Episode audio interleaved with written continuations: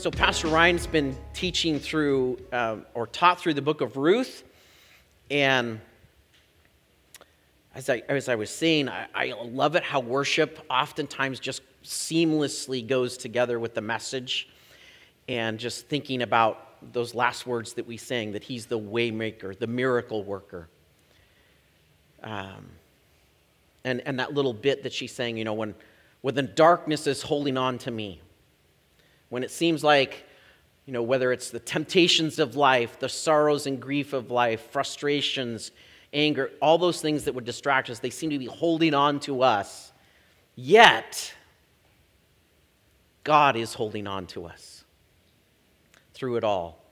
And that's why, as I was praying through, Lord, what would you have us study this morning together and thinking through the book of Ruth and the different things that were taking place there. You know, as Ruth and her family left Moab, or left Bethlehem for you know Israel and went into Moab, what was going on? What was happening in their lives?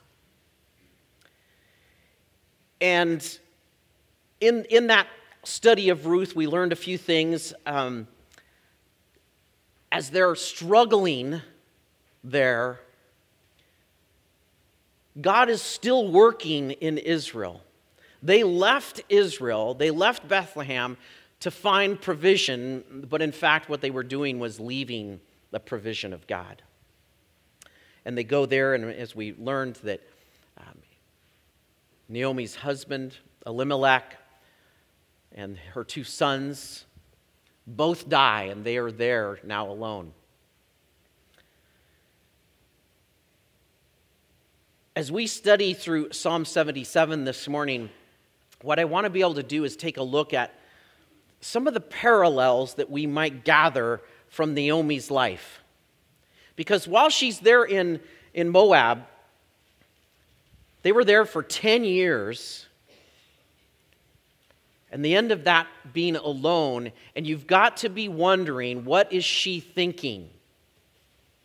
What is she thinking as she is in this place that God's people ought not to be?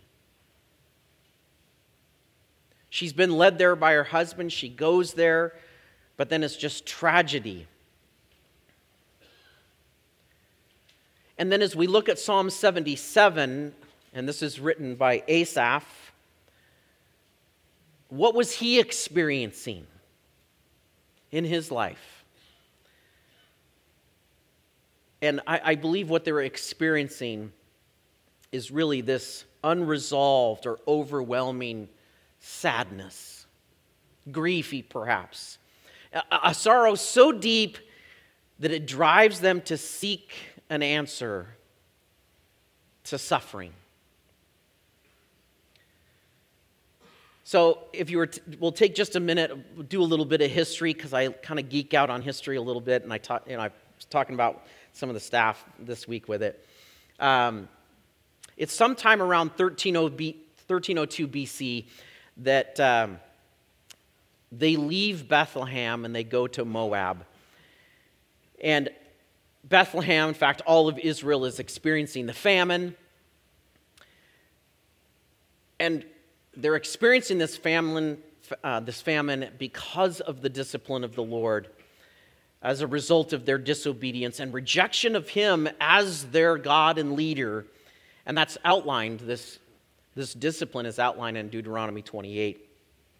So, because of Israel's disobedience, the Lord allowed Eglon, the Moabite king, to subdue Israel and begin to exact tribute or taxes from them. In the middle of this, around 1294 BC, that is when Elimelech moves his family into Moab. So think with me just for a moment.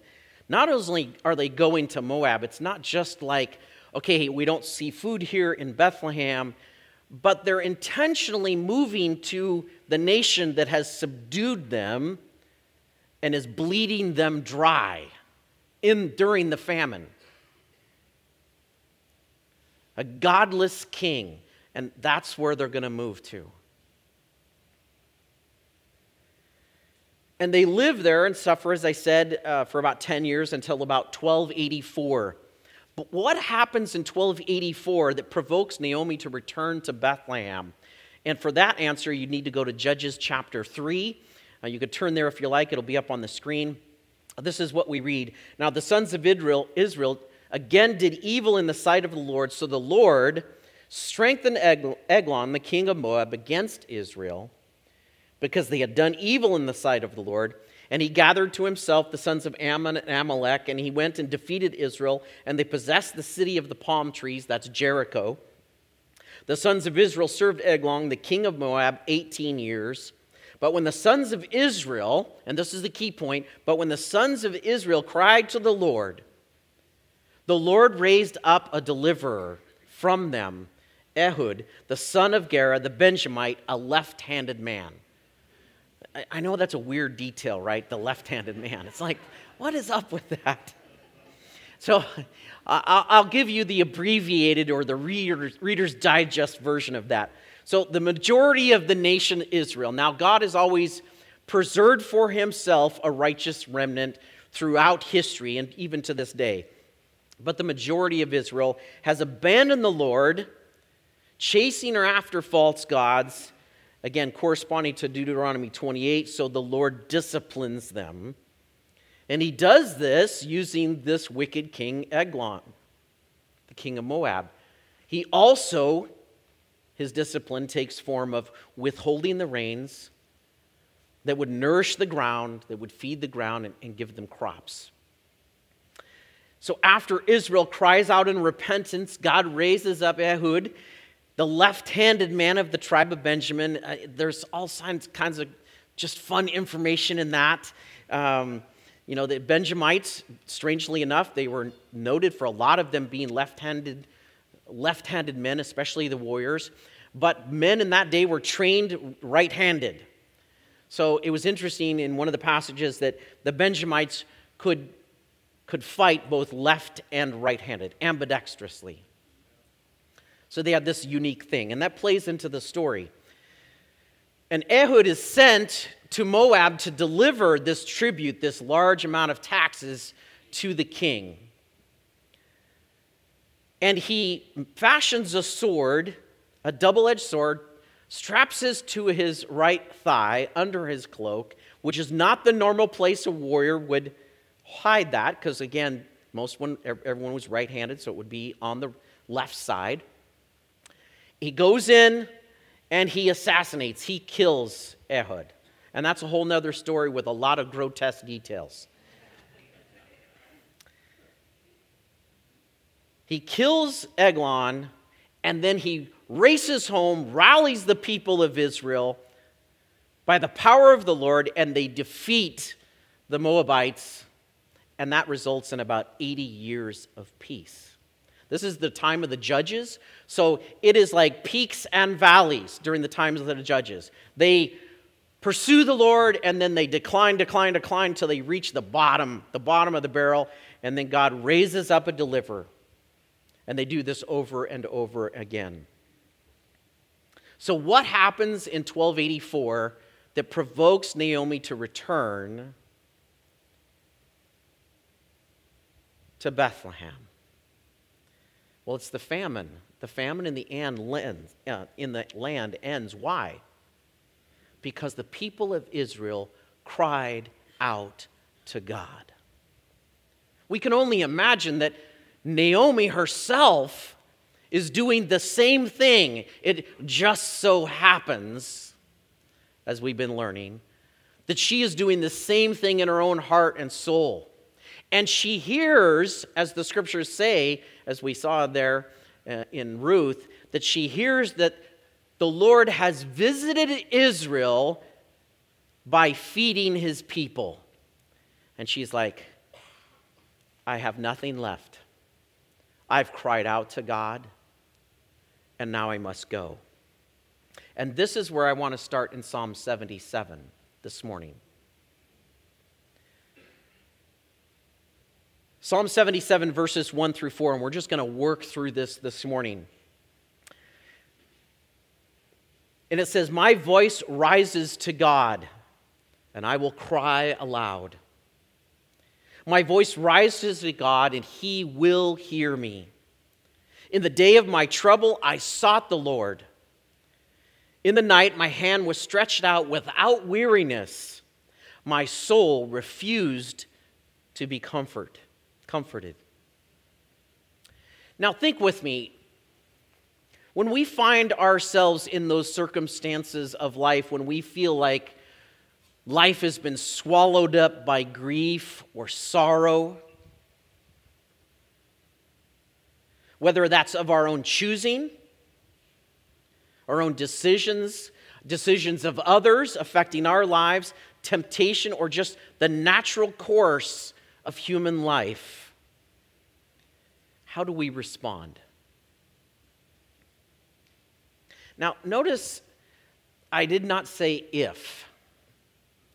I mean, to put us all on the same level playing field, it's not a, matter of if we will experience difficulties in this life. It is only a matter of when. I hope I'm not being a bummer to you this morning. From Genesis chapter 3 through the book of Revelation, sorrow and grief are experienced by all of God's people. No matter the depth of their love, our love, for Him and service towards Him, we are going to experience difficulties. So, when we experience grief and or sorrow that seems to consume us, how do we find peace? How do we find comfort to be able to move forward? Asaph reveals what himself and perhaps Naomi the nation Israel, and what you and I will likely experience. I mean, in fact, Psalm 77 is almost like this mental health flow chart of what it might be like or what it is like, describing the phases of grief, how we might move through them, and what it looks like to find healing. And I know I, I've shared this with a few people. I know that this has been a very perhaps challenging season the last, I don't know, four, five, six months or longer, actually, the last year. We've had a number of people here in this church body that experienced deep loss, the death of loved ones, even in my own family. And so I think Psalm 77 is desiring for us to, God is trying to speak to us and say, how do we walk from that? Those losses, those experiences, and discover joy in the midst of it. Now, a little historical background. Uh, based on the historical and literary evidence, it's believed that Asaph, the title of this psalm, is likely a descendant of Asaph, who's described in Second Chronicles 15 and 16. And he was chosen by King David and he bears the same name. He writes this psalm, they believe, sometime during the time of Israel's exile, captivity in Babylon, around, I think, 586 or so. As captives in Babylon, Asaph and the, and the Jewish people, they have no temple to worship in, to offer sacrifices, to gather and grief overwhelms him because of the loss of relationship, purpose, and identity with God. Have you ever felt that? Have you ever felt like, where in the world is God in this circumstance? Why, why is God allowing this persistent temptation in my life? Why is this grief so great? And this is what he's describing his experience. And Asaph writes not only from his own grief, but he really, in essence, writes this as the voice of Israel. So if you can think of it not just as the individual Asaph, but the nation Israel crying out to God. In the voice of Israel, he writes this crying out to God. Verse 1 to cry aloud. And I, when, you, when we read this in English, it just lacks some, some punch because this means to shout, to wail, to grieve deeply toward heaven with sorrow and frustration. I, I, this is no like, hey, let me go have a quiet time with the Lord. No, this is loud. It says to cry aloud. That's how deep the grief is. He can't contain it, he can't hold it back. It's just pouring forth from him with shouts and screams and sobbings. It says there, in the day of trouble. What was he referring to? Well, he's looking back through Israel's history. As he remembers how his people were slaughtered and dragged from their homes from Jerusalem and into captivity as slaves. So he shouts towards heaven, he cries out with an overwhelmed spirit, declaring his grief. But he says, I know that God hears me. I know that God hears me. And this is this first stage of just, Lord, this is terrible. This is more than I think I can bear. Surely you hear me. Surely you see me. And how does he do this? Verse 2, it says, He does this without growing weary. He is doing this persistently. It, it reminds me of the parable in Luke chapter 11, verses 5 through 8, regarding that persistent friend that has a guest that comes and visits him late at night and he has nothing to feed him. So he goes to his neighbor, knocks on the door. Hey, help me out, brother. I, have got a friend here. It's just to be a shameful thing to not give him something to eat. His friend has already locked up the house, turn out the lights, everyone's in bed, does not want to get out of bed, but because his friend is persistently pounding at the door, he gets up and gives them the bread. Now, is this saying that, that uh, God is reluctant to answer our prayers? No. God is not reluctant to answer our prayers. But he has a great joy, a great joy to fulfill and answer us and he is he wants us to be fully engaged in pursuit of him. And so Asaph says, you know, I just I, I do not grow weary doing this, crying out because I know the Lord hears me.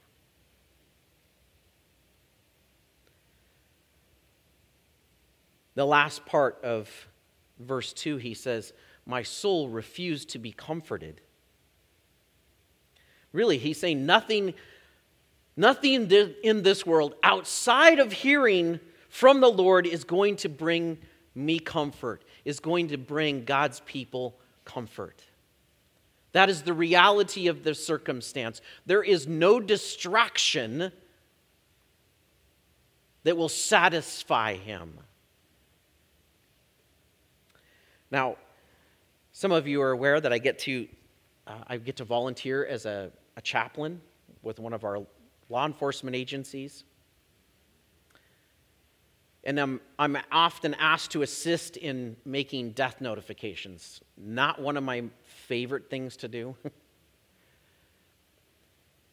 but one of the most difficult was kneeling in front of a young wife and mother as she is rocking back and forth repeating over and over with tears, Please don't say it, please don't say it, please don't say it, as I had to tell her that her husband had been killed in an accident. If you want to get a sense of what Asaph is describing, that is it. In a mixture of anger, grief, disbelief, and even denial, all she could do was wail and scream.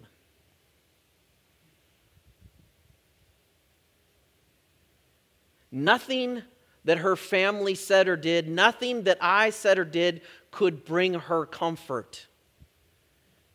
Nothing could distract her from the depth of the sorrow that she was experiencing. And even as I followed up with her days and, and a week or so, a month or so later, there was just nothing in life that could satisfy the grief. Have you ever experienced that? Maybe even just a little bit of it in your own life, maybe not in loss, but just in frustration because of life. That nothing will distract you, no movie, no favorite hobby, no vacation, nothing will distract you from what you are feeling and experiencing.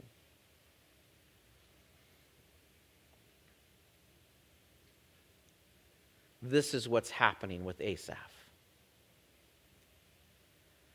Verse 3 he says, When I remember God, then I am disturbed. When I sigh, then my spirit grows faint. Selah. You see, in this circumstances, as the grief deepens, as the sorrow increases, and he finds no satisfaction in the things of this world, no distractions from it, not even remembering God, that he is present in that circumstance, brought him relief. And this can be true for you and I. I mean, knowing the truth sometimes in those circumstances, knowing that God is there, and, and sometimes we are careless in our love and, and care and concern for one another. It's like, oh, God is with you. Yes, I know that, but right now I don't feel that. The knowledge of God is not bringing him comfort, and his spirit grows faint. And that little word there at the end there, it sort of says Selah. It means to pause, to wait. It's as if the psalmist, Asaph, is saying, Hold on just for a moment. This grief is too much for me to bear. I am not able to go on. I, I just need to stop for a minute. Can life just slow down for a second? And that's what he's saying. He's saying, wait a second, consider this. And that is the reality that life, difficult life circumstances can bring a halt to life. It can cause us to pause and be frozen. It may cause us to question whether the Lord sees and cares about our circumstances. And this is what he describes in verse 4. He says, You have held my eyelids open. I am so troubled that I cannot speak. And so, despite this persistent cry for help, we see his troubled heart become even more overwhelmed even when his, clo- his eyes are open or closed or attempting to close them, he says his mind is just running. He cannot sleep. This is one of the most common things when people are experiencing a crisis or persistent difficulty that they believe God is supposed to handle and take care of is that their minds just can't shut off. My mind, I've experienced that. my mind just won't turn off. Insomnia.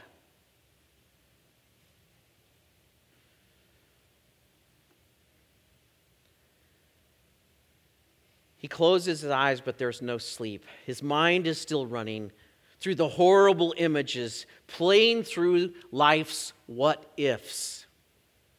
His heart has become so sick, he is reduced just to moaning. He can no longer find words to express the depth of his heart.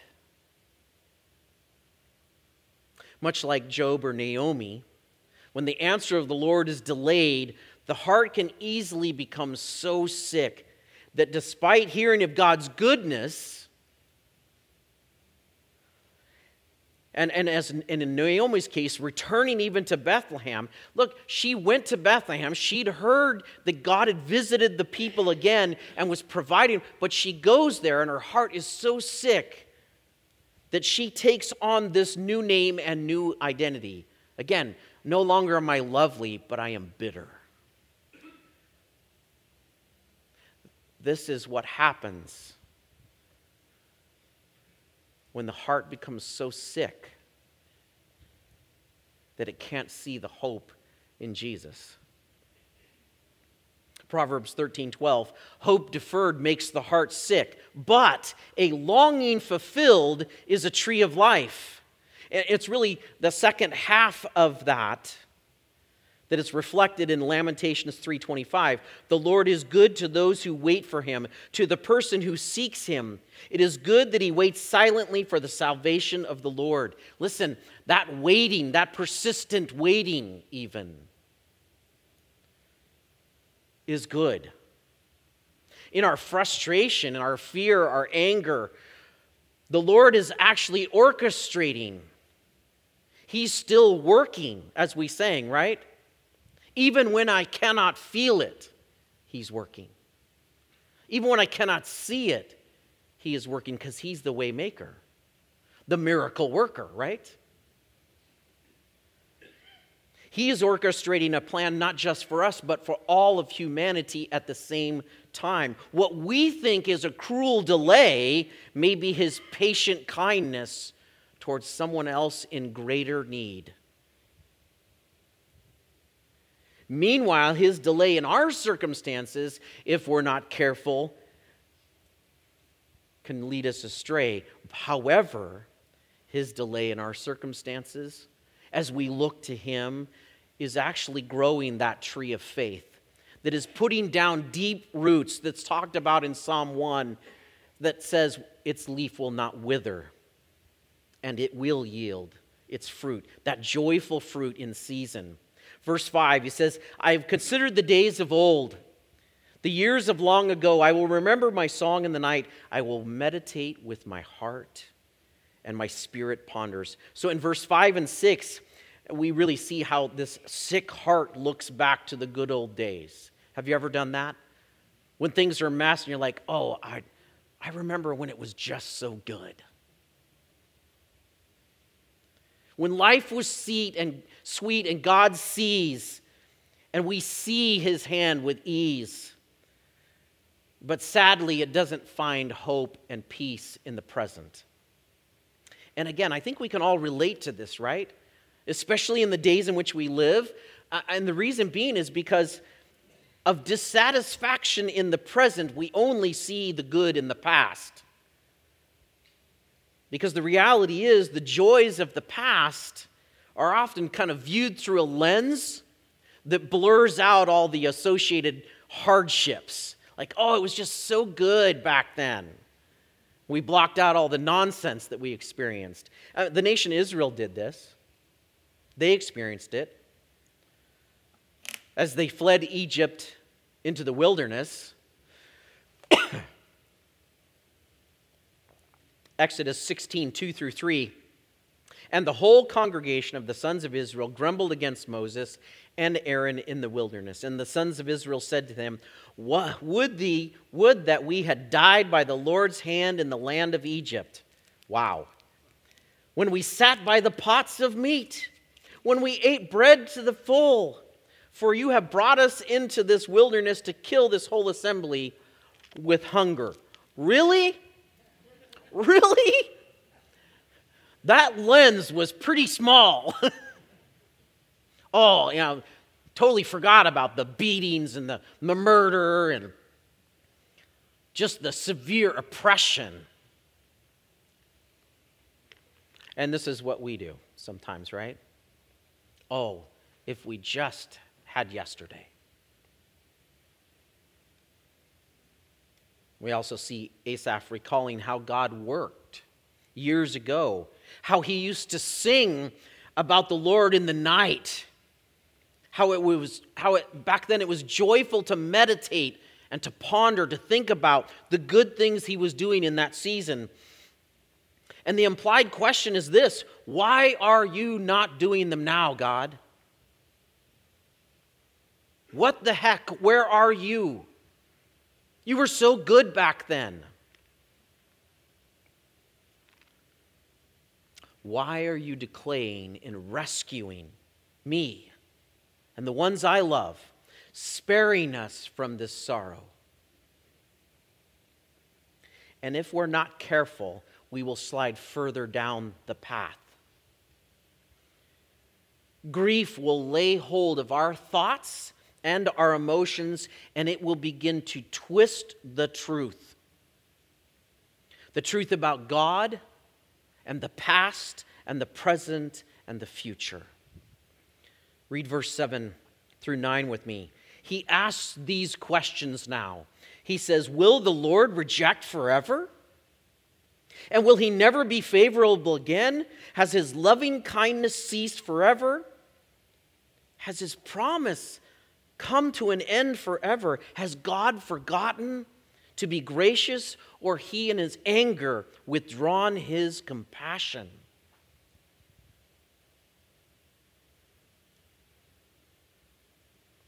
You see, looking back with discontentment in the present is a sure recipe for doubt. We are likely going to experience this if we have not already. And this kind of thinking often begins with the phrase, if only. If only I had stayed in that job. If only I had remained single, or if only I was married, if only I had made a different decision, if only this person or that person had done this or that thing, and the list goes on and on and on. The phrase if only distracts us from the true cause of our suffering and keeps us looking to Jesus for answers. The moment that happens, we will likely begin to verbalize what Asaph did and says things. He says, God is done with me. God can't fix this. God does not see or hear me anymore. I've messed up too much. I'm beyond saving. Or, or, perhaps he says, we begin to think that God never cared about us in the first place. Or have you ever done that? God is punishing me. Or even worse, God is just cruel and heartless. I can only imagine that Naomi felt this way. How could you lead my husband to take us there? Why weren't you there when he died? Why weren't you there when my sons died? The people of Israel certainly felt this way. As, as you read through the book of Exodus, through the book of Judges, David felt this way. He wrote of this in the Psalms himself, Psalm 13:1, "How long, O Lord, will you forget me forever?" And and listen, this is good for us. It's not unreasonable for us to cry out to God and express our doubts and our fears. He can certainly take it, can't he?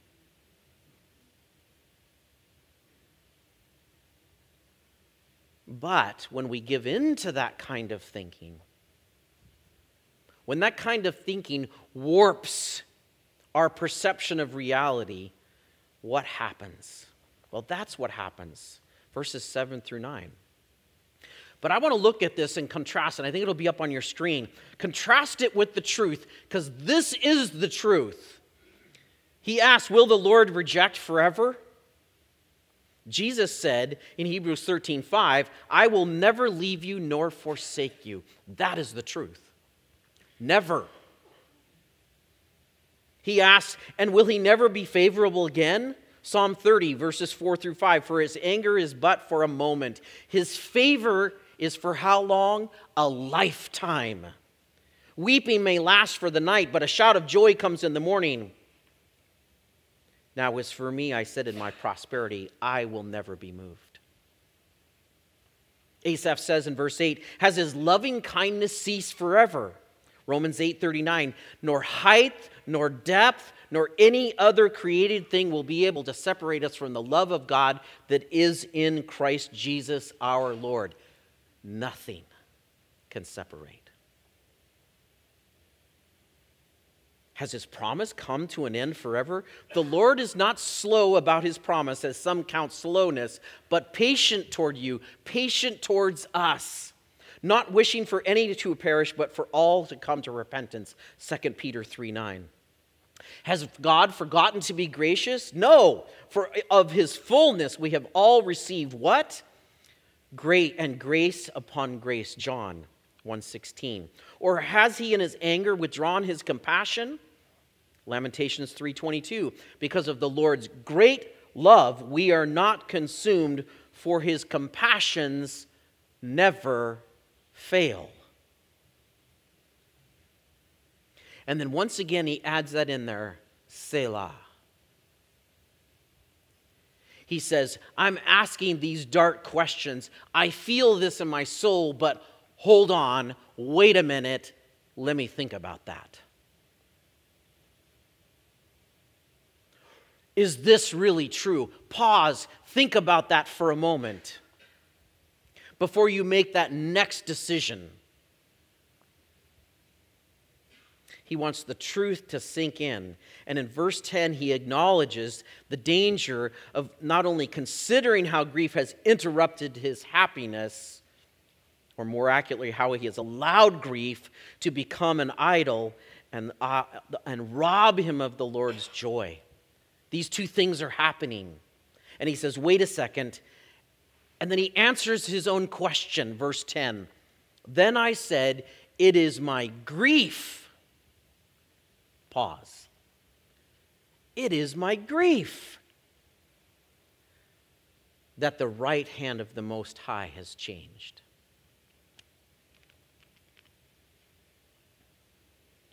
To paraphrase Friedrich Nietzsche, uh, a philosopher who lived in 1800s, uh, early 1900s. He would eventually go insane, but he said, uh, I'll paraphrase, we must not stare into the abyss of grief too long, lest we are consumed by its never ending sorrows. If we look too long into that deep, deep, deep chasm of grief, and that's where we stay, we will never find the bottom of it there is a never ending supply of grief. This is one of the reasons, uh, and we've said it before. I don't think God intended us to have all the access that we do to everything around the world in one moment.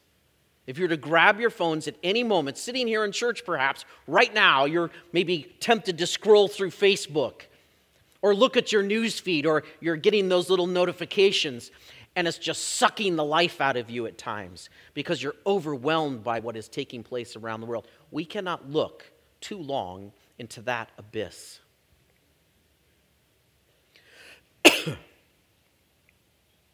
because if we do, we allow grief to consume our hearts and minds. And we will discover our hearts and minds can no longer think or feel what is true about the Lord. We will begin to question the anchor that is in our life.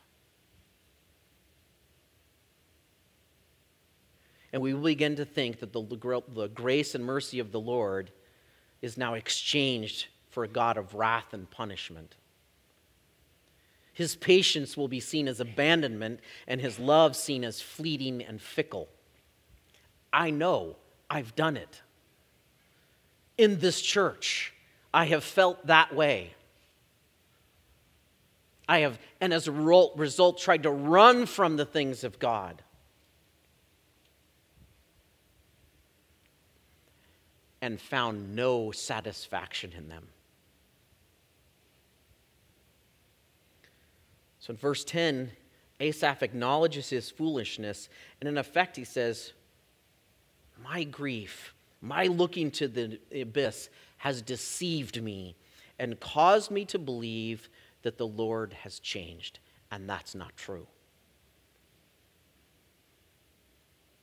my heart, your heart, is not sick because the Lord has failed. He cannot fail to keep his promises because that is his character, that is his nature. He is unchanging and he cannot deny himself. He must fulfill his promises. He must be compassionate towards the hurting. In fact, just if you were to like transport yourself for a moment there on top of the mountain with Moses, in Exodus chapter 34, verses 6 and 7, like amid the clashes of lightning and the, the peals of thunder, this is how the Lord describes himself to Moses some 3,500 years ago. He says, The Lord passed in front of him, speaking to Moses, and proclaimed what? The Lord, the Lord God, compassionate and gracious, slow to anger, and abounding in loving kindness and truth, who keeps loving kindness for thousands, who forgives iniquity, transgression, and sin. Yet he will by no means leave the guilty unpunished visiting the iniquity of fathers on the children and on the grandchildren to the third and fourth generation. He cannot deny his character. We may be looking at our circumstances and we're saying, Where in the world is God's justice? His justice is coming, but his comfort is also coming.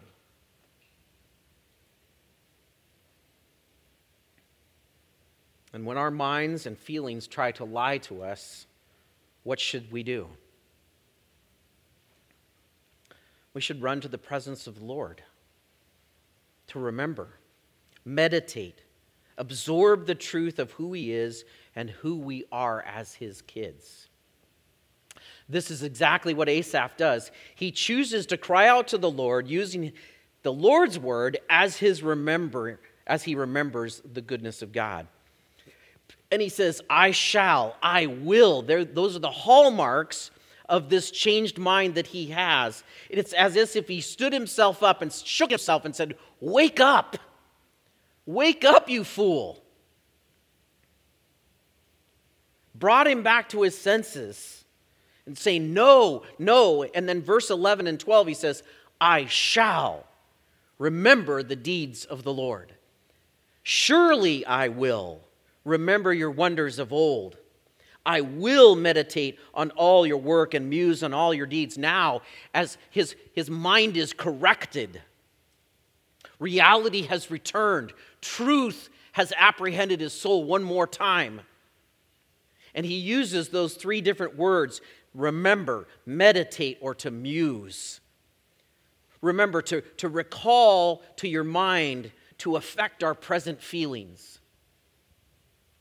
to meditate, to think upon, to soak it in, and then to muse or, or to ponder, which is to allow our thoughts and feelings to be absorbed into the truth.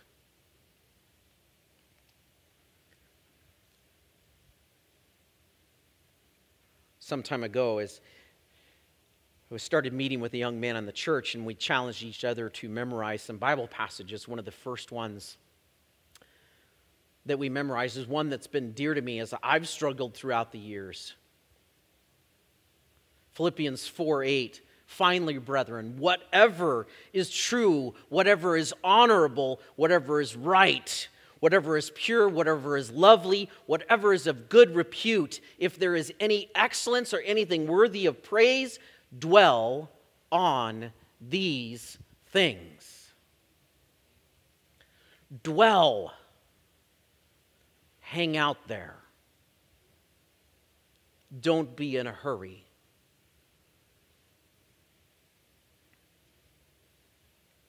And Asaph does this in the remaining verses. Here in Psalm 77, we're going to read them all together. He says, Your way, O God, is holy. What God is great like our God? You are the God who works wonders. You have made known your strength among the peoples, not just Israel, the peoples. You have by your power redeemed your people, the sons of Jacob and Joseph, Selah. Think about that for a minute. The waters saw you, O God. The waters saw you, and they were in anguish. The deep also trembled. The clouds poured out water. The skies gave forth a sound. Your arrows flashed here and there. The sound of your thunder was in the whirlwind. The lightning lit up the world. The earth trembled and shook. Your way was in the sea, and your paths in the mighty waters, and your footprints may not be known. You led your people like a flock by the hand of Moses and Aaron. It's, it's a complete departure from the earlier focus on himself. Asaph directs our attention to the source of life and truth, and he's abandoned this inward narcissism. I, I, I, me, myself, my. That's what he says in all the preceding verses. Now it's you, your, God, you're the center of all of this. Gone are all the effects of the world. It's just God, you and your.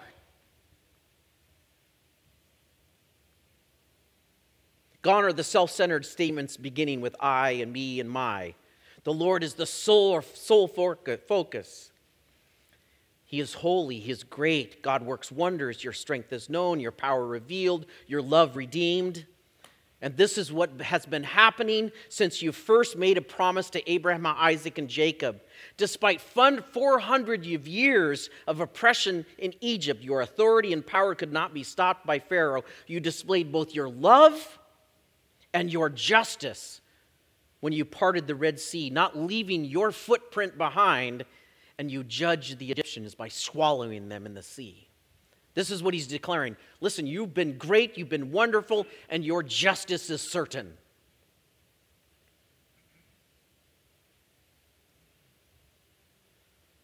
You see, because despite their compl- constant complaining and rebellion of the people of Israel, your tenderness and patience were just demonstrated as you led your people for 40 years in the wilderness, giving them food from heaven, water from the rock, leading them by a, a, cl- a, pillar of cloud by day and a pillar of fire by night. And his great, greatest kindness, grace, and mercy were displayed. When? On a criminal's cross. He showed his, the full extent of his love by taking my place, our place, paying the debt we owed so we could know Him personally and be rescued from certain judgment. You see, the resounding echo of Asaph's voice can almost be heard in the words that were recorded by Paul in Ephesians 3 16 through 19. And he's speaking of, of God the Father, reminding all who will listen, let the light of truth flood the abyss of grief. And he says that he would grant you, according to the riches of his glory, to be strengthened with power through his inner through his spirit in the inner man so that Christ may dwell in your hearts through faith, and that you, being rooted and grounded in love, may able, be able to comprehend with all the saints what is the breadth and the height and the length and the depth, and to know the love of Christ which surpasses knowledge, that you may be filled up to all the fullness of God. Ashes for beauty. That's what he wants turning sorrow to joy. That's what he desires.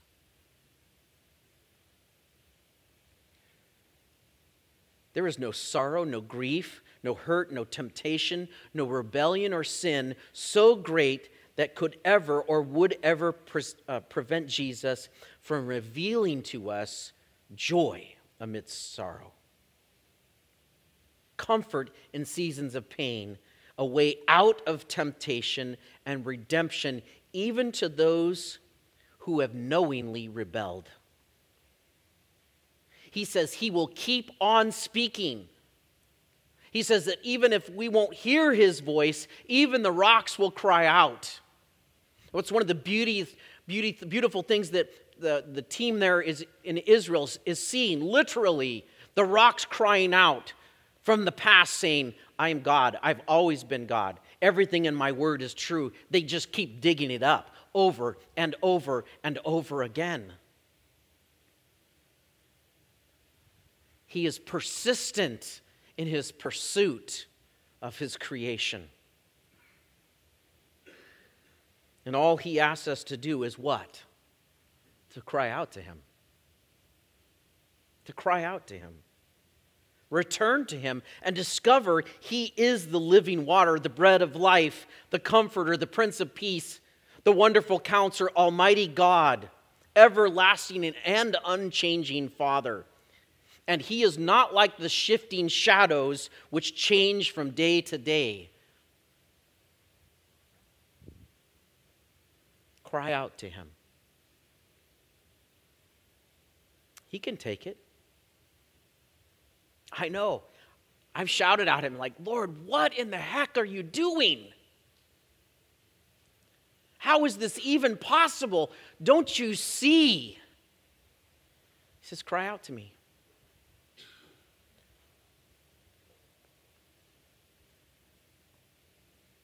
He's not afraid of my anger, complaints, frustration, or fear. And we could see this recorded all throughout the scriptures. His love, grace, and mercy, they are rock solid when we are not. And his justice is certain. He knows we are frail. He knows that we are just made of dust. And his patience and gentleness are proclaimed from beginning to end. Amen? I pray that we would find comfort together. Will you stand with me? As the worship team comes forward, I know most, if not all of us, can identify in some way with this. And God brought us here to hear from Him and to leave here changed.